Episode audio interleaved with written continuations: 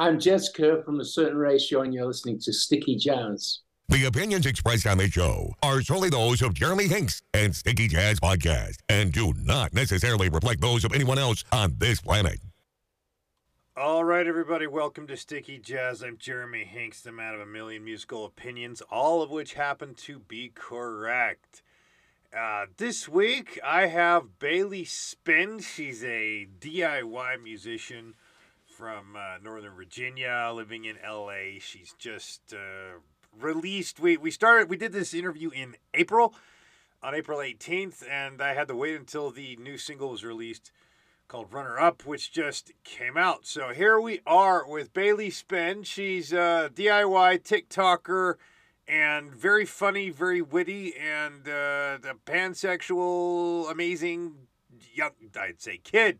Uh, she's rather amazing, and I I really got a kick out of her work. I hope you guys enjoy it. We're gonna kick this one off with her single "Romance Is Dead," and uh, so let's all sit back and do the sticky jazz. Romance is dead, but the fantasy of us lives on inside my head.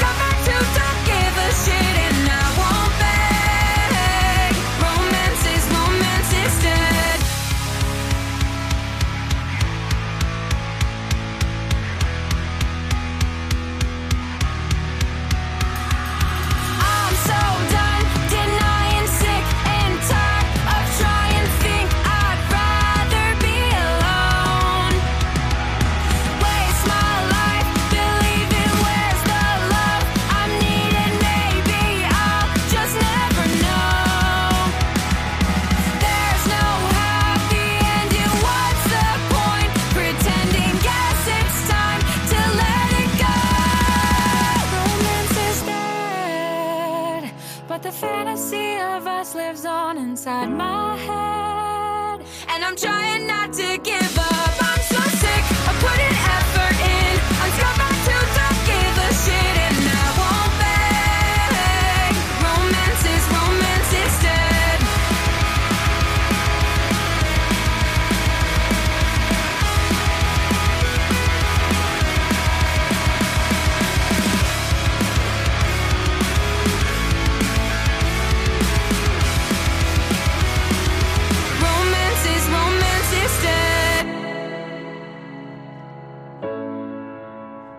Everybody, welcome to Sticky Jazz. I'm Jeremy Hinks, and this week I've got Bailey Spinn. she's a DIY musician who had been mucking about on TikTok forever doing covers and I guess goofy things because that's what people do on TikTok. And she just released what a week and a half ago, I believe. Mhm. Uh, her own her, her first single romance is dead and uh, so we'll be talking about well all of that welcome to the show bailey Thank you so much. Excited to be here. so you're down in san diego right No, I used to go to San Diego State. I actually dropped out. I'm in LA now. you're in la Yes. Okay, so you went a bit north there. So um uh I get a lot of DIY musicians across the board and there was a lot about you that I liked and found interesting. Uh one as much as you and I have one thing in common. I grew up in Fairfax, Virginia as well. That's crazy. That's really rare. I feel like usually when I say it, people are like, I don't know where that is. I I grew up in Herndon, Fox Mill. oh my gosh, I was in Centerville. Oh, right. Okay. So yeah. You're like four That's miles funny. away. Yeah. But uh Mhm. and uh so yeah, I, I lived there until time to go to high school. And then I uh, moved to Utah of all, you know, like again, so but Centerville, yeah, great. Uh right at yeah, I totally know that area. Um I go out there quite a bit for other things. So Mhm. uh spend plenty of time out there but you're you're in LA like everybody right now I guess right it's that's where well that's where the everyone's making music so Yeah, it's where everything is. It's just a lot easier to find things and make connections in LA versus if I was still in Virginia. Yeah it'd be either Nashville or Los Angeles for th- those are the two big music st- towns so Yeah, definitely. Could be New York too. yeah and New York yeah but I I was in geez I I I'm not trying to I hate Los Angeles you just cannot get around it is just so like to go four miles will take you hours you know it's uh Yeah. I was, people don't know how to drive here either. I literally just went to Target before this and I was like, I always am about to cry in the car because people like can't even drive inside of their own lane. Like they're just on their phone, like swerving. I'm like, what are you doing? yeah la was I, I went down to um i went down and shot a show at the hollywood bowl in october and then flew back the next day and then was home for two days and then drove back down with my with my family and like why do people like why does the whole world have to live here you know Yeah, there's so many, it's so congested literally all of the time. Like you can't go anywhere without being stressed out. Oh well, I mean, but out there, Herndon, you know, that that whole Fairfax area too. It's the same way, you know. I Yeah. uh, so I guess that's not much different for you. So, um, so let's see. You've uh, all right. Just going back through your history and your catalog here, I see you've done a lot of covers and a lot of work there. And then just recently, you finally released your own single. Um, this is the thing. I get a lot of DIY musicians Mhm. and I get a lot handed to me by public. I get about a hundred records a week, and that's not a surprise, right? But um, I I have to say some are just so so bad, and there's one. I mean, there was this one lady, one girl. They're like, oh, she's got like nine million followers on TikTok, and she does these YouTube videos about whatever, and here's her song, and it was so bad. I would I just wanted to write back, tell her don't ever fucking sing another note again. that was so bad, you know. And and I was like, I can't have her on my show. And I I couldn't, I just wouldn't. And then a couple weeks later, she popped up on another friend's podcast. Somebody, I was like, what are you doing? No, I, I, and I'm trying not. To, I, I mean, I'm not trying to be a jerk to somebody and dash their hopes, but that one should just never, have, you know, pushed record. But uh yours, I was actually like, wow, this girl's really got it. Thank you. Thank you. I appreciate that. Glad that there's no criticism. Oh okay. no, I, like this is the thing. You, I, what? Okay, what I liked about your work is that it's raw, and it is unfinished and i can sense your nervousness your anxiety and how you're just like fucking i'm still gonna keep doing this and i Mhm. love i love the raw feeling to it and so that was what i really enjoyed about your covers and the pieces that you did there i was like she's she's just going for it and you know you've got talent and you can do it and and you that was that was what i was pulling through i was like i i hope she keeps that raw feeling to whatever you keep doing. So if I can just throw that in, hey, do it that way, you know. Um but uh let's see, what was it that after you did all that you'd been doing covers for so long, what what made you decide you were you were ready to finally drop your own work there with Romance is Dead? What brought that on? We really were like, we were trying to find a sound that worked for me. I got in the studio while I was still doing the covers and just trying to create songs and see what fits and what doesn't. And we probably went through about seven songs and just to- totally scrapped them before I even found one that I was like, yes, this is good. And it's a lot about making the connections and trying to find someone who works for you and who can create a sound that you vibe with and you like. And so I went through a lot of producers and we just wanted to make that jump because the covers are great, but I really, really was interested in making my own music. It just took me some time to get comfortable singing in front of people and making your own music. You definitely need to be Oh, comfortable yeah, singing yeah, in front of yeah. other people. Yeah, it was a lot about building the confidence and becoming less anxious because some of the hate I got on the cover shot me down for a second. Well, you uh you, you and and then you you break your you cut your teeth on the Tam Hall show, man. Like that must have been that must have been scary and all that. Talk about that for a minute. Like go ahead on that one.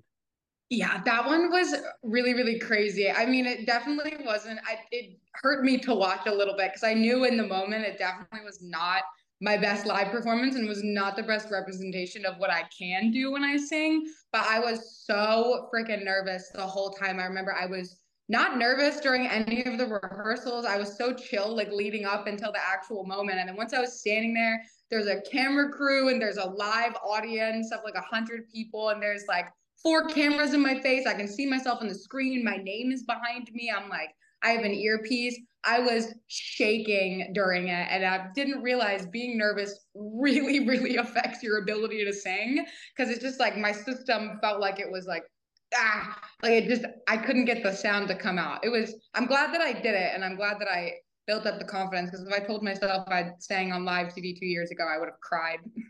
Well, yeah, yes, you did. But I just so my my buddy Ty Herndon, he debuted his song on that same show a few months ago. Oh wow, yeah, it was a really Yeah. great.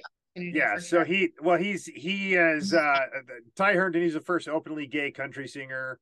And I I he and I have this joke. We we banter back and forth about how I I I turned off country in 92 and he's slowly bringing me back into it, you know. Mhm. And uh just I I'm like, dude, Garth Brooks killed countries. Like Garth Brooks discovered me, you know. And yeah, my dad loved Garth Brooks. But it, but he he did a song called God or the Gun, and that was about like being sobering up, and that was the last drink he ever had and got off drugs. It was like, you know, and he did that very emotional performance, and so I always equate that like that was a big moment for me to see that after he'd been through so much and he was doing it. it he, did a very good performance of that last fall on that show too and i'm like all right there's tam hall. She's uh, she's back at it you know? I don't always watch the stuff but you know when she does get good people on there so you you did Mhm. well for that. I could tell you were nervous and that that actually bled through into your performance which i liked. I like the raw i'm scared shitless this is really me in in a performance so Yeah, it was on auto tuned and yeah, it was it was completely live, which you know not everyone does. And for the first time, I had not a single drop of auto tune. I barely had any backing vocals. It was just fully, fully live, which is really, really scary. Yeah, well, you were singing on top of the track. What your drummer was muted, right? Because I could tell that was really your voice, but you were on top. You were the one really singing that. Which I've seen a lot of those shows where they're not really singing. I'm like, oh, I can tell that. That's so. You know, yeah, kudos for you because that was really you singing that. So I Thank was, you. yeah, I was like, man, she's, you know, and that was your first big one like that. Again, something to be proud of. Yeah, there's always room for improvement. And no, the drummer was technically he was there. Yeah, he was in the video, but he had like muted drums. They were basically padded. So yeah, I could. Yeah, I could see that. Yeah, Mhm. yeah, I could But, see yeah. that they were, and you were trying to stay off of. You were trying to, to time off of what was. I couldn't see your earpiece. I'm like, no, she's timed off of something else, not him. I I, I get really tight into video. I I'm obviously I do sound and video, so I'm like, all right, let's see who's doing what, right? So I I watched that performance. Like she's really singing. She's not off of him. So, um, Mhm. but uh how did it feel when it was all over? Were like, oh, I did it. I'm gonna go home and just. I need a drink. I need like just on Like, what was that? It was. Yeah, I had to like take a breath. It was honestly, I didn't really think about it like after the fact until the day it was going to be live streamed on TV. And the funniest part was I was so scared. I was watching the whole show on my phone. And when it got to my segment in the middle of the interview in LA, it cut out and it started following a car chase. So I literally couldn't watch it live because it just skipped. The next one was like Grey's Anatomy. So I couldn't watch it live. And so I had been waiting an hour I was like crying, so scared that it was terrible, and I couldn't even see it. I had to wait until the next day and watch it on YouTube, and I was like, ugh.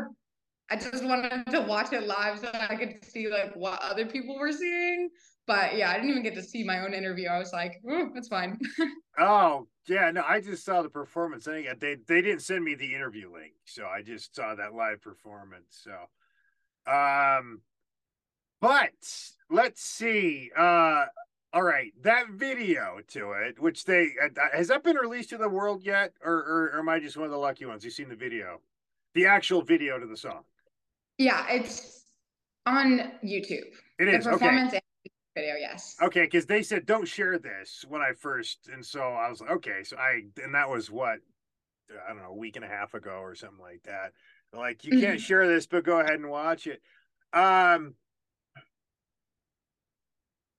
okay, have you seen the video for "I Don't Want to Wait" by Paula Cole?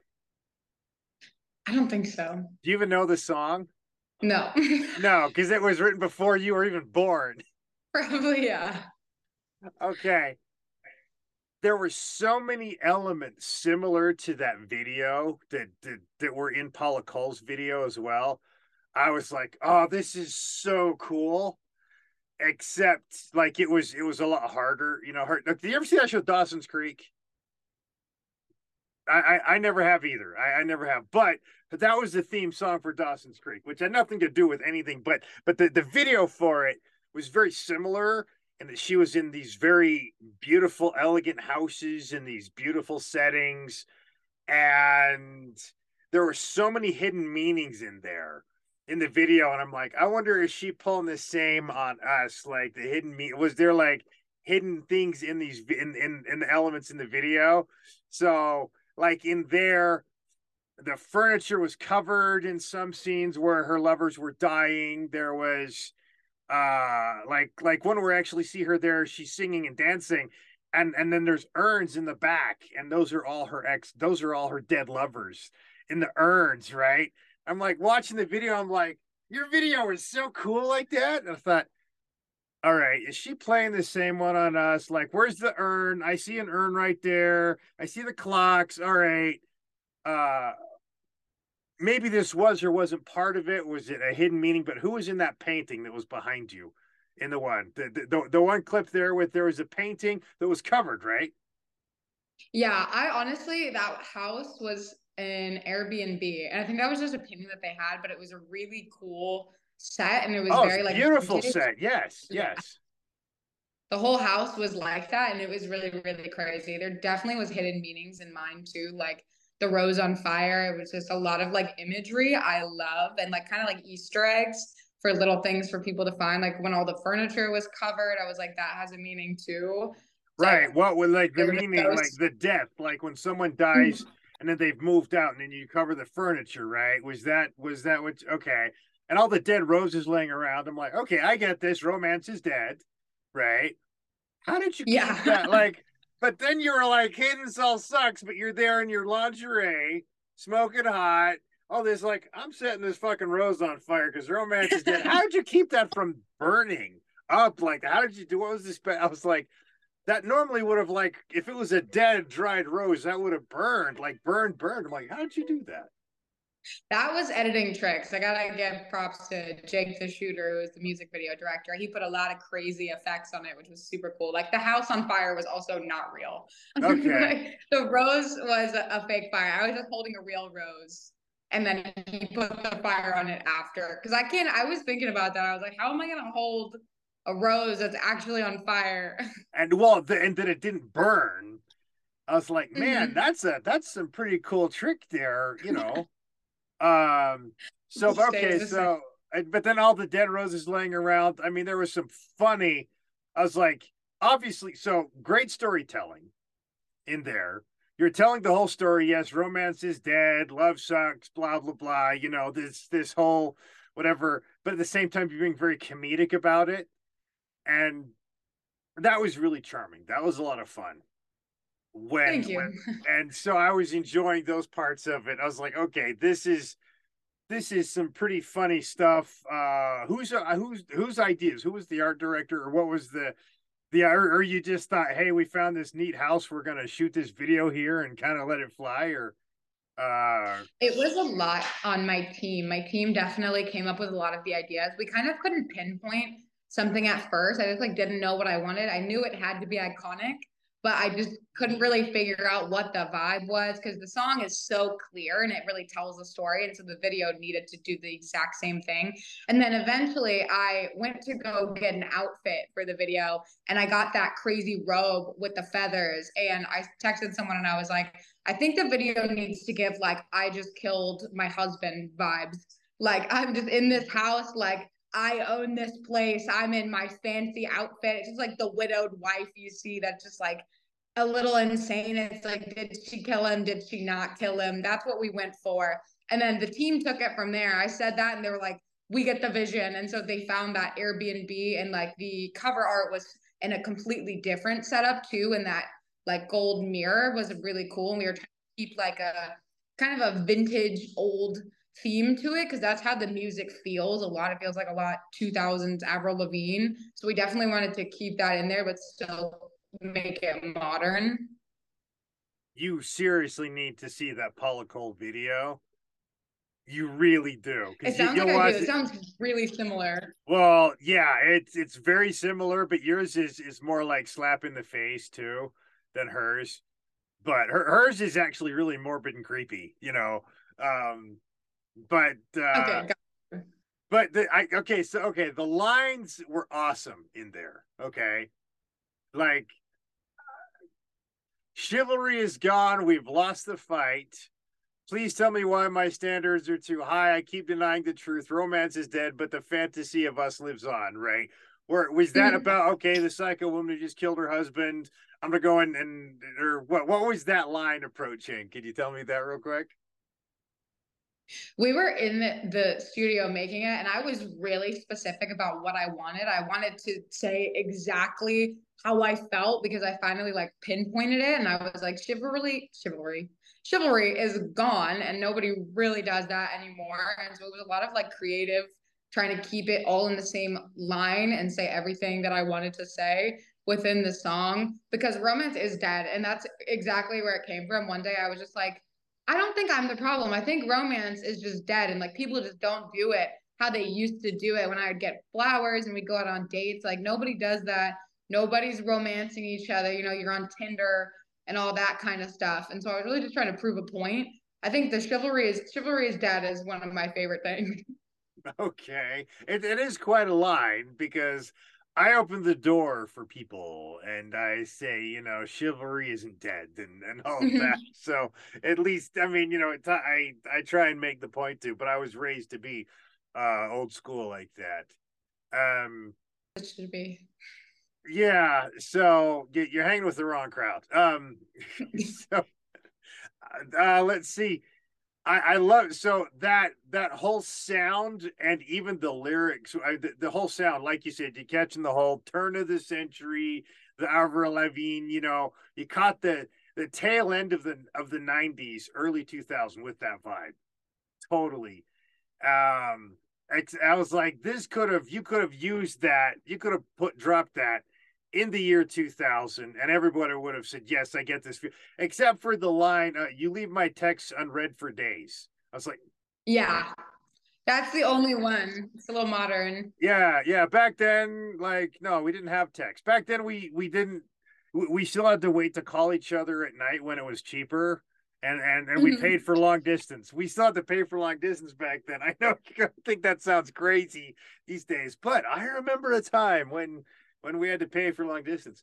So, um, some of the other cuts in there, which were so funny, and like you you tell the story with your facial expressions really well. Thank you. Well, there was there were two cuts, two two clips of there at about two minutes and twenty nine, two thirty into it. The look on your face was get fucking real, right? I like it just you just look on your face like yeah, I was like, I mean, you made me laugh at your facial expressions. I definitely am really expressive, especially since I started on social media. I do a lot with the face. I'm a little bit awkward in the body. People said I was just kind of standing there. And I was like, well, I'm not a dancer. So we had to really focus on like the backdrop and the facial expressions and make sure that I was really portraying how I felt. And it was like, I'm mad about this. I'm really, I'm angry. I'm like, this okay, so I got that one. I got that part Mhm. right. Get fucking real, right? And then uh, two other clips, two other two other shots, two other shots, and then it comes back, and the look on your face was, "What are you doing here?" Right? I was like, I like that. That's like, is she's asking me that in that look on her face? What are you doing here? Right? And I was like, okay, these are so fun. I I enjoyed those parts of the video. I mean, just the there was just so much you threw so much into that video, like probably nine hours of storytelling in in a three and a half minute song, right? It was important to me to make it really expressive. I wanted people to be even more engaged, especially because I'm trying to make that transition from social media to being a, a full time musician. And I think people are going to take it more seriously when they see the video and they see that I am really, really serious about it. And the video is really portraying exactly what the song says in like in the outfit in the the house and all the backdrops it really just like stuck stuck with the plan and i feel like it made sense which is why people really liked the video it just felt like it was right for the song Well, I I enjoyed the song and then the video along with it. Like I I, I will listen to the song first, not looking, and then I'll go back and say, okay, now how well did how well did they tell the story? Mm. And then I come back. I'm like, okay, she told this story, but you you put so much more into it with the visual effects and just the. I mean, but that look on your face. What are you doing here? You know. Like, so it was it was a lot of fun. Uh, congratulations on that, and uh, you you've racked up. I I guess the the Tam Hall one had a lot. I haven't seen the the count on the new video, so but I. I guess since what you're the you're the content creator, viral uh TikToker, you probably did uh you probably got a lot out there. Um so how how's the video reception been then since it's now available to the public? I just grabbed it when it was there and downloaded it and and threw it into my shuffle. So the Cameron Hall one, I'm not sure how much that one has. The, the music video has been doing pretty, pretty well on its own without us pushing it or anything. They were really, Okay. really engaged on YouTube and they were okay. really excited about it. I think it has like 220,000 views, which is pretty great because I hadn't been getting that many views for a while. I think one of my covers actually had over 2 million ones. So I'm hoping we'll get to that level too. But the music video was really well like reciprocated by my audience. They were into it. Okay. Yeah, I like I said, I just got it. They said don't share it, whatever. So I just downloaded it and and put it so I could listen to it while I'm walking the dog and driving and shit, Mhm. you know. So um yeah, I'm more like I steal everything off of YouTube and um, you know, I'm a tech guy. I have the I have the skills. So I guess I guess you're an Olivia Rodrigo fan. You've done a couple of hers, right? My daughters really are always like, "Hey, Dad, you gotta go. You really gotta go and interview Olivia Rodrigo." I'm like, I don't know how I would even do that, but uh so I don't know. Yeah, talk about that. Like, what what is it that that you that that gets behind you picking the covers that you do? I originally, honestly, a lot of the covers I did were kind of random. Like I don't listen to those songs a lot. They're like pop songs that I really liked.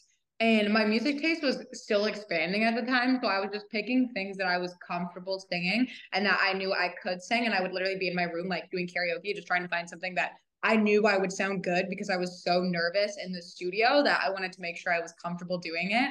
So that's where a lot of the Olivia Rodrigo songs came from. Like I really liked them. And I picked pretty chill ones, but the Olivia ones did mean a lot to me. Like Traitor was a really big, big song in my life because it it meant a lot to me and I really related to it. Same with I think I did Favorite Crime and that one was really, really good. But I truly don't really listen to that at all anymore. I kind of listen to like purely rock music. It's a little odd. So have, have you have you started listening to Motorhead yet? Then I haven't. I'm a really big like Pierce the Veil person. I've been so into Pierce the Veil. I've been just playing only them for like a week.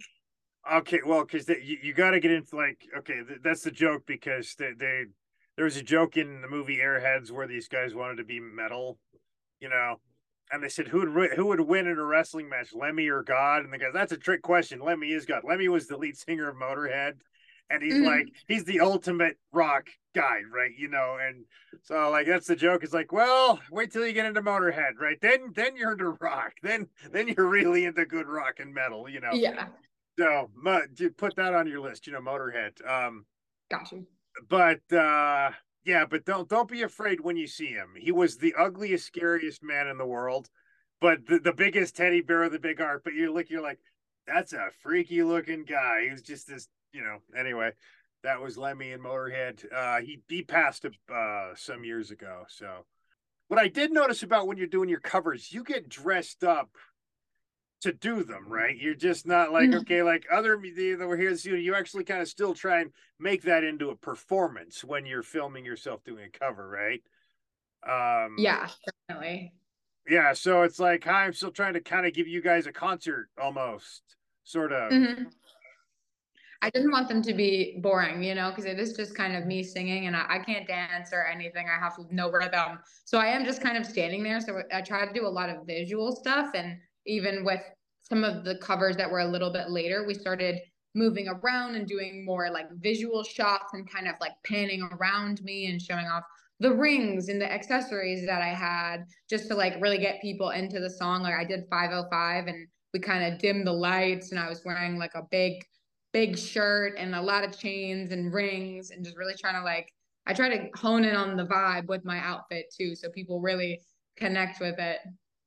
Like sweater weather and, the leopard print. Uh, I yeah. mean, sweater you gotta wear a sweater for sweater weather. it it still is here. We had snow here today in Salt Lake, so it's oh my like- gosh. yeah, it's April 18th and we still had snow here in Utah. So, um, uh, your song Wasting All These Tears, not your song, but the cover Wasting All These Tears, that was actually better than the original. Thank you. I love that song. Well, that one, I could sense the stress in Mhm. in how you were trying to sing it. And I was like, ooh, she she allowed that to sound raw, to still sound. I could tell you were you weren't like um anxious, but there was stress in your singing it, and it was like raw. And I was like, okay, that's cool. This girl is killing it. She should not be afraid of that. And I was I was thinking that was really cool that you were you were like, I'm gonna put this out like that you know but i guess that was also the theme behind the song i guess talk, talk about wasting all uh wasting all these tears talk about that for a minute if you would Yeah, we were trying to keep them pretty natural. Wasting All These Tears was a really special song to me because I just like the, the songs that feel really empowering and it's kind of like I'm done with you. I'm done like crying over this. I'm not doing it anymore. And I really wanted to show that. The stress is definitely because that was a really difficult song at the time for me to sing too. And I was still pretty nervous in the studio. So it was it was not an easy song to sing. And it wasn't easy when Cassidy did it either. There's some really, really high notes in there, but it was a really special song to me because I really related to the meaning of it. But at that time, I was still pretty nervous in the studios and I wasn't as comfortable as I probably could have been. But I'm glad that I did it because I did grow up on a lot of country music in Virginia because my dad loves it so much. So I was like, this one's for my dad. And now I'm never gonna do another one. no more. I'm not doing any more country. Okay. So what? Well, what did he think of it then? What did your dad think of it? he liked it a lot. He's really supportive of the covers. He's so precious. He's like, I love them. You're so good. He was like, he saw American Idol and he texted me and he was like, I bet that you could do it. You would make it. And I was like, I don't know if I would, but thank you. I appreciate that. I've I've interviewed plenty of the people. American Idol, The Voice, Got Talent. Uh, Yeah, I've I've interviewed a lot of them, and uh, I so I, I've been hit up for some. No, don't like them. Don't want to. You know.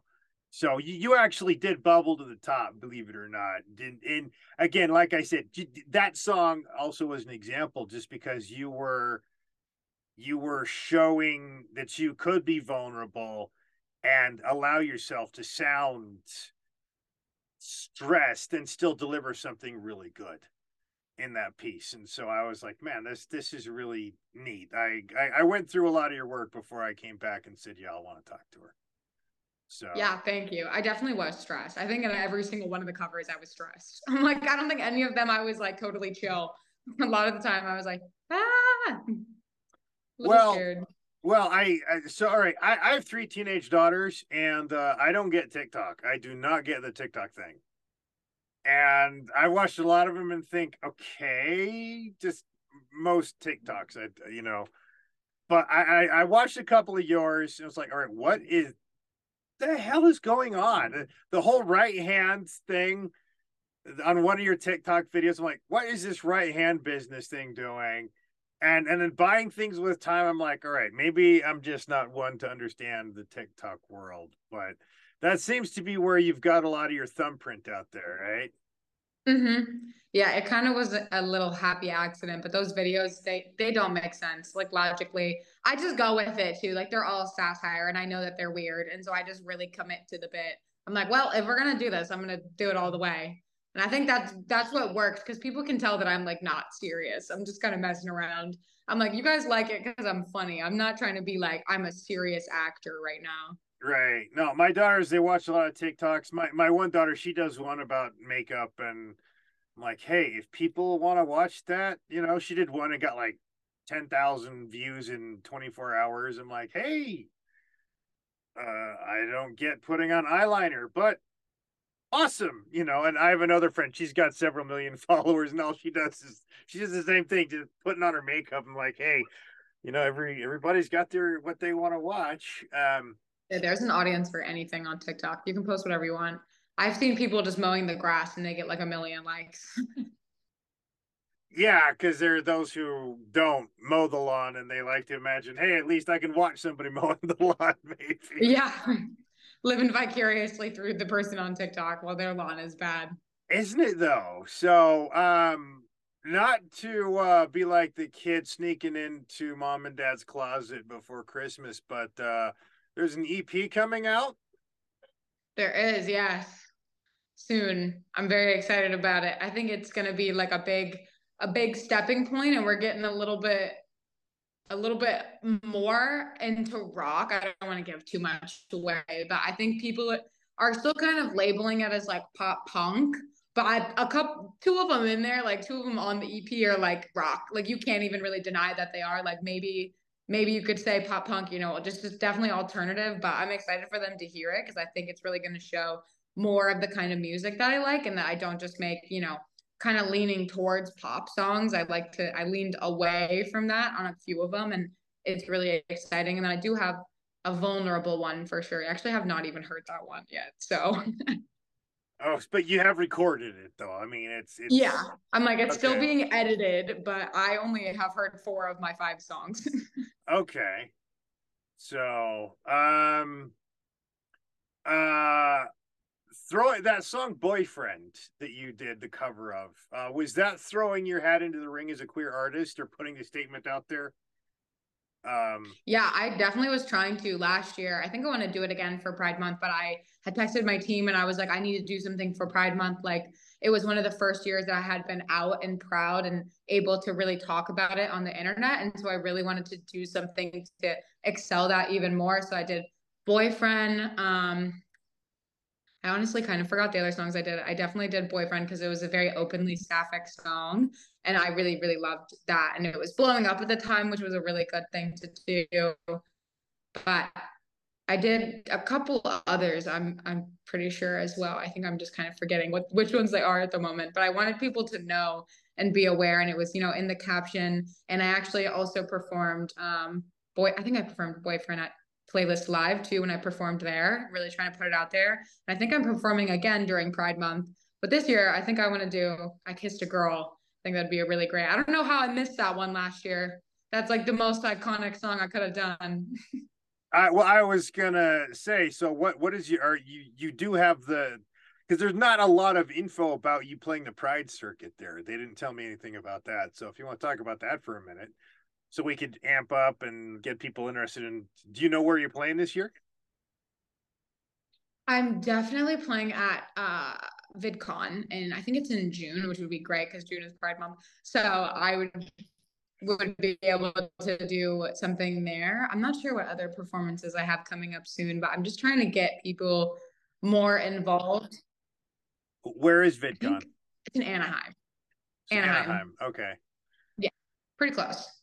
Don't have to go too far. Okay. So, um, I guess that was a big deal. So it says here that you you had a one of a kind journey as a closeted pansexual in conservative Virginia up there. Yeah. Um well, okay, Centreville, it's not quite like Gainesville or Man- you know, or okay, when I lived there, Manassas was the sticks.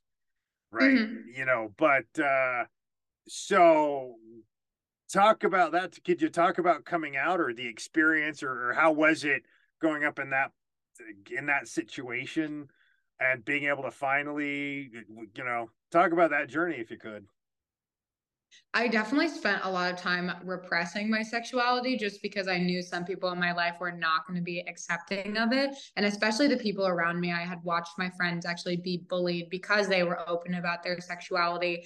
And it just, everything always felt a little bit off in my relationships. And I couldn't quite figure out why, but I kept trying. And eventually, when I grew up and went to college, I realized, I- you know, I had done some other things with other people that I was not used to. And I was like, hey, wait, wait a minute. I think, I think this might be right for me. And so I actually had come out on my Snapchat, which was a really weird way for me to do it. I just posted one day, I came out as bi at first, and I had posted that I was bisexual. And um, tragically, I did not even get to actually come out to my own family. It was I had spiked to my sister for this. This was mean, but I had posted it, which I guess was my own fault. It's public information then. But then she told my mom about it, and I'm honestly not even sure if my dad knows because he is the conservative one. But um, my you mean he doesn't know now told he doesn't know now I don't he might. I have I've been really open about posting it recently. Like I have not shied away. And I'm like some of the people in my like acting skits are girls too. Like I don't just do only men in the videos. Like sometimes my soulmate is a girl and sometimes I'm talking to other girls and you know, it's like that. But I didn't get to come out to them because my sister snitched on me to my mom and then she called me one day and was like, "So you like girls now?" And that was when I was just by and I'm pan now. It took me even longer to figure that out because I realized that I was attracted to gender fluid people too and people who, you know, bounce back and forth between whatever they want to dress as. And it just didn't matter to me. And I was like, I think I just like people and I like relating to people. And it really doesn't matter to me what gender they identify as. right yeah see i, I have a, a really close friend who she said she identified as pansexual and i said okay i'm the dumb straight american white guy i'm gonna have the french canadian flag up there and all that but explain this to me being pansexual and she said um uh okay if just like what you said if i said i was bisexual that means i could fall in love with a man or a woman. And i said right. She said well say i meet somebody who is non-binary or trans i could just as easily fall in love with that person. And i was like oh okay. And i said that's it? She's like yeah that's it i said that's not a very exciting explanation she said oh fuck off you know It's not as people tend to get honestly really confused when I I say it too because I've said multiple times that I'm pansexual and people kind of don't understand sometimes and they don't really get what I'm meaning and they're like, "Oh, so you're a lesbian." I said, "No, I'm not a lesbian. you know, I like everyone. It's not, I'm not blocking off any of the groups. I like trans, trans people, non binary, gender fluid, men and women. It truly does not matter to me. I just like connecting with people. And when the vibe is there, it's there. You don't have to force it. And I'm not going to put myself into a box. So I'm pretty open about it, but people do get confused. And I get a lot of comments on TikTok because people think gay automatically means lesbian. And that's not typically the case for a lot of people. And it's not for me. Do you get a lot of flack on your social media for it? Like, did, did you get it from from the haters or from everybody saying, "Gee, make up your mind," or or I mean, what what did did you get just grief from people about it? Yeah, a little bit. When I started being really, really open about it, I got super comfortable posting it online and talking about it more. And then people, you know, people are commenting, I'm unfollowing you. You know, I'm not, we don't support you. We're not doing this. And they were, I just can't really, it doesn't make sense in my head how you could like my content and suddenly you find out that I am gay and now you don't like my content. You know, nothing changed with the content at all. It's still the same content. I mean, you know, if the video triggers you, you can just scroll past it. But some people just got a little bit confused too, especially if they're uneducated on, you know, LGBTQIA and everything like that. They just kind of don't understand.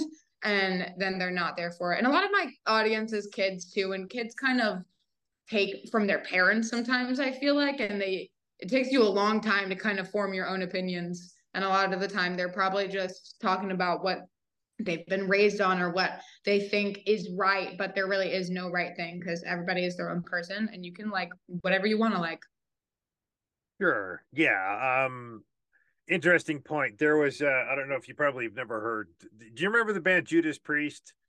I'm an old school metal fan. So I don't think you know. i think i've heard of that that one i actually have heard of Oh, so the lead singer Rob Halford, he was the the leather biker guy for years, right? They're all up there with their long hair, and he's wearing all this leather and and and and uh when he he came out in I guess '98, and the metal world was not ready to accept it. And I was like, man, the joke was on us, man. He wasn't hiding it, you know. He was Mhm. he was the gay leather biker guy, you know. And uh we all thought that was just kind of funny that he like he came out and he's like, you know, here I am, I'm gay, I still sing metal, screw you, right? And I Mhm. remember talking to a guy who was like, I can't believe that Halford's gay. And I said, Why does it matter? yeah I said, so uh can he still sing eight octaves me- metal? Well, yeah. I said, right. Mhm. Is, is is is the, the the video for his song Breaking the Law still as cheesy now as you know that he's gay than it was before he knew he's gay? Well, yeah. Okay, so what does it matter? He's gay, yeah you know, and and he's off, he's happy, and he still is gonna be the guy singing the best metal. And it didn't change anything except Mhm. everybody had to kind of figure out their way around it. And is like, yeah, but is is the music still like the best metal? Yeah. Well then give it up, man. yeah that's exactly how i feel i just think it, it really doesn't make a difference like I, I don't understand judging someone else for their sexuality and what they identify as you know it's not affecting you especially if you aren't gay that is totally fine you don't have to be gay but you also don't have to hate on people for who they like and what they want to do and it doesn't change the talent that somebody has. You know you find a, a gay artist and you, say you find girly and you love her music and then you find out that she likes women and suddenly you don't like her music anymore. I'm like i don't really think that makes a difference. It's still great music and you can't discredit someone's talent because of their sexuality and that's just it's just ridiculous to me. I'm i will never do that. I accept everyone for who they are and you can say anything to me and i'm like cool great Well, you you did the Idina Menzel cover, right? hmm And have you seen her video for um at this table? no i haven't Oh gosh. Okay, I'm gonna cry even talking about that video. Uh you you need to see that video because it says exactly that. It's you know, at this table everyone is welcome. And it Mhm. just shows everybody. You know, you have gay couples there, you have different you have a Muslim woman, you have black guys, white guys, you know, you have country guys. I'm like, oh, I don't know if I'd let the country guy come to my Thanksgiving, but um, like, but that was I'm like, that guy's a redneck man. No, I'm just um, but uh there it was very clear at this table, everyone is welcome at this table. Um, you can speak your mind. And Yeah. you know, come as you are, right? And that was the point of that song. And I think you know she she did that song just about exactly that. Like, hey everybody, this is who we need to be. Mhm. Is is that? And so that was a very very powerful uh video that I again I just stumbled across it going, wow, so moving and she's fabulous, love it. Um and I, I think that yeah, that was that was great. Uh the other cool part is I thought this was really funny. I, I need to say, uh you see the French flag, right? The French Canadian flag behind me there. Um I I used to live I went to university up in Montreal and uh, oh god, if they aren't Avril Lavigne country up there, you know, they like, and so I was like, okay, because she's just, she's she's like, okay, Montreal doesn't have a lot of famous export musicians, like her and Celine Dion are, are like their two faves up there, and and like they have the the Celine Dion radio station up there. Uh, it's like every and maintenant le nouveau chanson par Celine Dion, right? It just is here all the time. But Avril Lavigne was really big up there, and I could see Yeah. her influence in you. Like talk about like so, who did you grow up listening to? Obviously, Avril Lavigne, uh, Yeah. because she was uh, she was very big at this little time that you're you're catching in in your your work there. But uh, what else did you grow up listening to? What was the moving thing for your decision to finally start making music? Let's hear that story. I actually had a really weird music taste. Like when I was younger, the rock music didn't come about until I think I was like 18 or 19. I started to listen to more alternative music, but I used to only listen to like rock, not rock, to like uh R&B and a lot of rap music, like a lot of hip hop. I listened to like all of the popular artists. I was really big on Juice WRLD, like Lil Peep, a lot of the like a boogie with a hoodie, just really totally, totally different from what I listen yeah, to. I never would have. I never would have guessed that. Listening to your even your selection of what you do covers of, I'm like, no, no, I wouldn't have guessed that. So I still love it, but yeah, I only listened to rap music. That was really popular in Virginia, so I definitely think that had an influence on me. Like people in Northern Virginia really loved that kind of music, but I actually started weightlifting and I got really into that. And then I had this playlist I made on Spotify, and it was kind of a joke, and it was like rock music to get me hype, and it was like the most aggressive songs like Fake It by Seether and like a bunch of like Papa Roach, just like the most aggressive songs. And then eventually like when I, you know i'd get to the bottom of the playlist and it would start branching me out. And then slowly it just kind of overtook everything. And i was like wait i actually really really really like this. I am really into paramore. I got super into paramore. Obviously i had heard misery business before but then i started to get into like some of the other albums and i literally know riot from 2017 like all the way through like every single song i know word for word i got super obsessed with them i'm super obsessed with Arctic Monkeys. That was one that I came off the bat with, Mhm. which Yeah, they're not, they're they're, great, yeah. pretty rock, but they're not like, um, well, they're, they're, leaning they're- more alternative. yeah, they're alternative rock. Yeah, it was the Arctic Mhm. Monkeys or that. Yeah, but I would never have guessed you as a Papa Roach fan. I love Papa Roach. I think he's so funny. I think they're like, I kind of love the ones that are like so aggressive. It kind of makes me laugh. I'm like, these are just like great. I'm like, the, I personally would not make this kind of music, but I can appreciate the talent in someone else's. Like Papa Roach is really good. That is that's funny because like I am extremely picky about the hip hop I listen to, and and the rap. Um, uh, like, uh, I don't know, like end up like I'm I'm old school, old school. I'm like Sugar Hill, like stuff you probably would like. I don't know if you ever heard of those guys, but like the Sugar Hill Gang and Ice Cube and NWA and all this from like the late '90s, you know, like late '80s. Or that was where I was into it. Um, and then I don't know, maybe it was when when I started hearing white guys try and do like like th- th- there's a band called the Beastie Boys, right? Oh yeah, yeah. I, there we go. Like, okay, I can't stand them. And I remember sitting with the one who just died a few years ago. I remember sitting with him in a coffee shop once, and he was like, "Fucking hate my fans, man." It's like really. it's like it's like our music is such crap. We're just a bunch of Jewish white kids from Brooklyn making really bad hip hop, and people seem to realize that. I was like, People really like it. I was like, you said it, not me, man. He's like, uh, we hate our fans, man. You know, and I, I- so I was like, oh, okay, at least he he can appreciate how I think of this because I just it got really on my nerves to Mhm. listen to hip hop for a long time because it was so interfused with with bad white guys. You know, so and so, and I- I've I've come back around, and and you know, there's a lot, there is a lot of great hip hop out there, but there was a lot of it that was just like so bad for a long time. Same time as country, right? So um, I guess you weren't listening to hip hop at home. I get your dad is not a hip hop guy, right? If he's if or is he or no? He he would listen to the Garth channel, and then I think they actually like got rid of the Garth channel, and he was so upset. I remember I went home once, and every single time I would get into his car, he was playing the Garth channel. Like he loved. He grew up in Maryland, in like the middle of nowhere, Maryland, like kind of. Not not the like Chesapeake Bay and like a town that was like a gravel road. So he really he really was growing up like on country music and so he really loved it. I definitely listened to it when I was a kid, but I don't know, it's just not, not my vibe anymore. I do listen to it sometimes. I can appreciate the good ones. I'm like, there's a few of them where I'm like, this hits no matter what. I'm like, this is just a good song, you know? so did so. uh Do you know where Pax River is? It's it, it's like you got to go through Waldorf and then go to the very southern tip of Maryland to get there, right?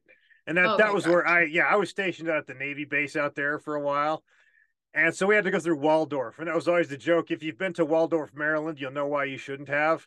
And so when you're Mhm. talking about your these gravel road towns, I'm like, yeah, I, I've been through a couple of those out there, you know.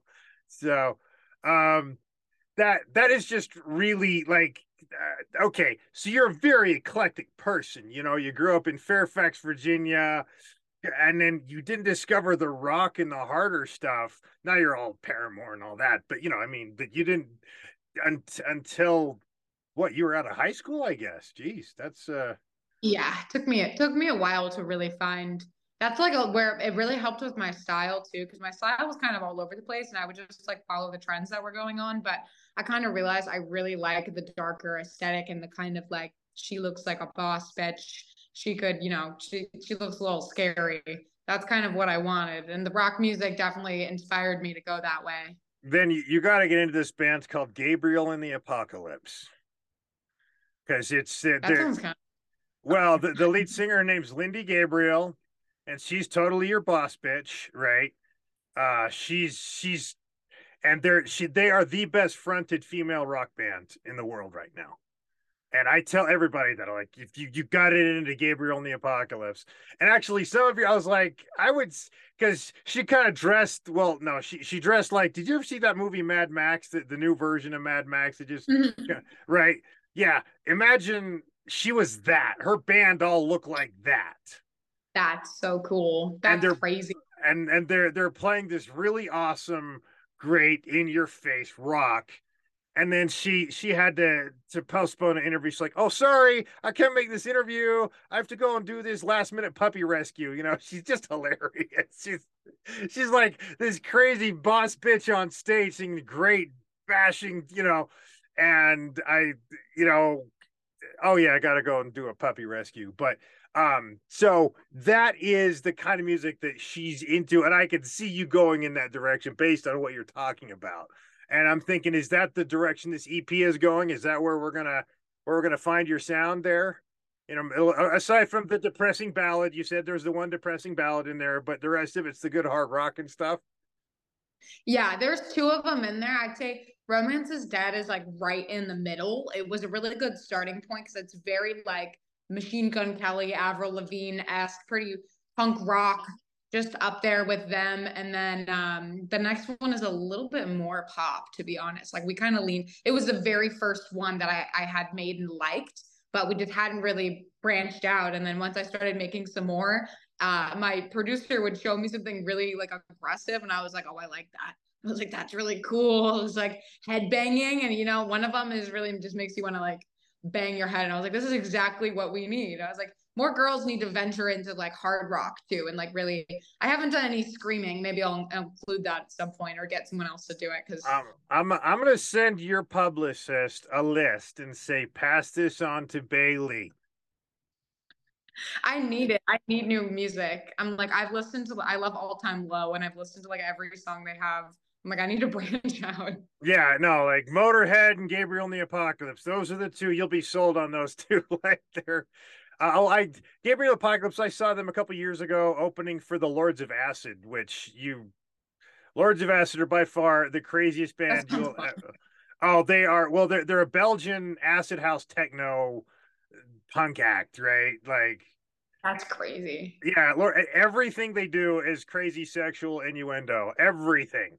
If if it's not dirty, filthy, then they're not going to sing about it. That's the that's the Lords of Acid. But they pick the coolest bands to tour with them that don't sing about sleazy sex, you know. But um, so this has been a lot of fun, Bailey, and uh, we are coming up on time.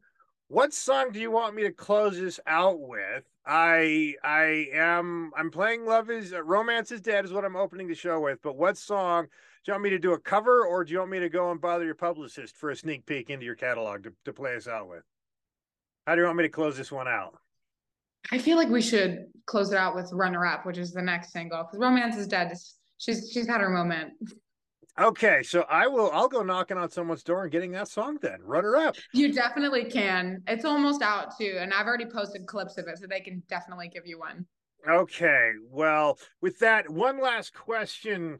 Uh, I asked this of all the LGBTQ artists. Now it's your turn. What would you say to the young queer kid who is in the closet and afraid and in that vulnerable state? What would you say? What would your message be to that kid?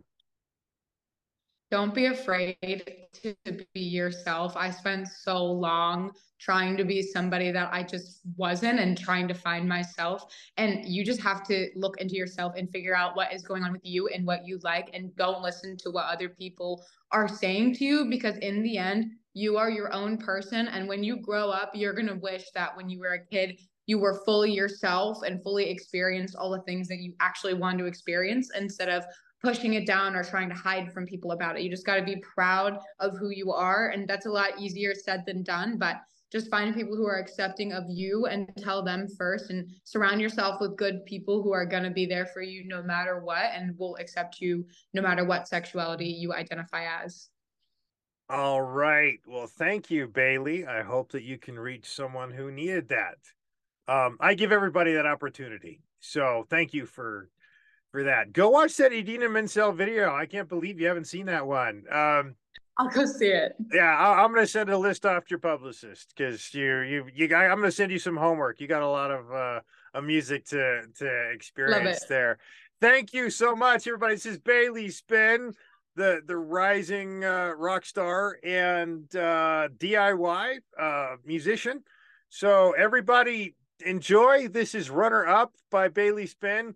Take care, be good to each other, and let music do awesome in your lives. Thanks, Bailey. Thank you.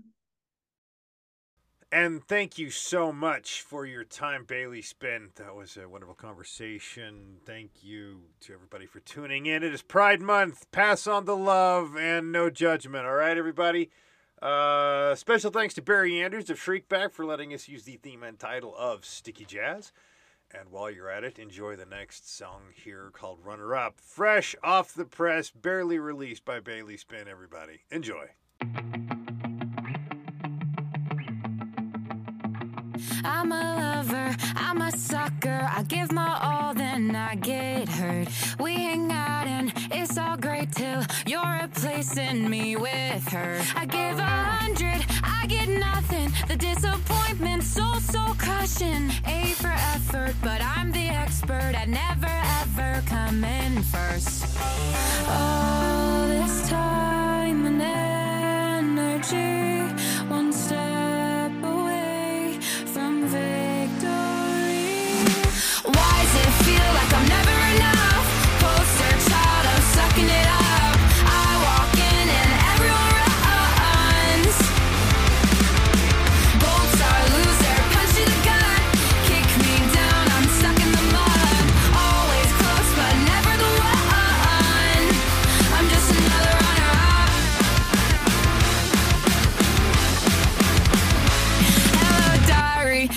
surprising. I got.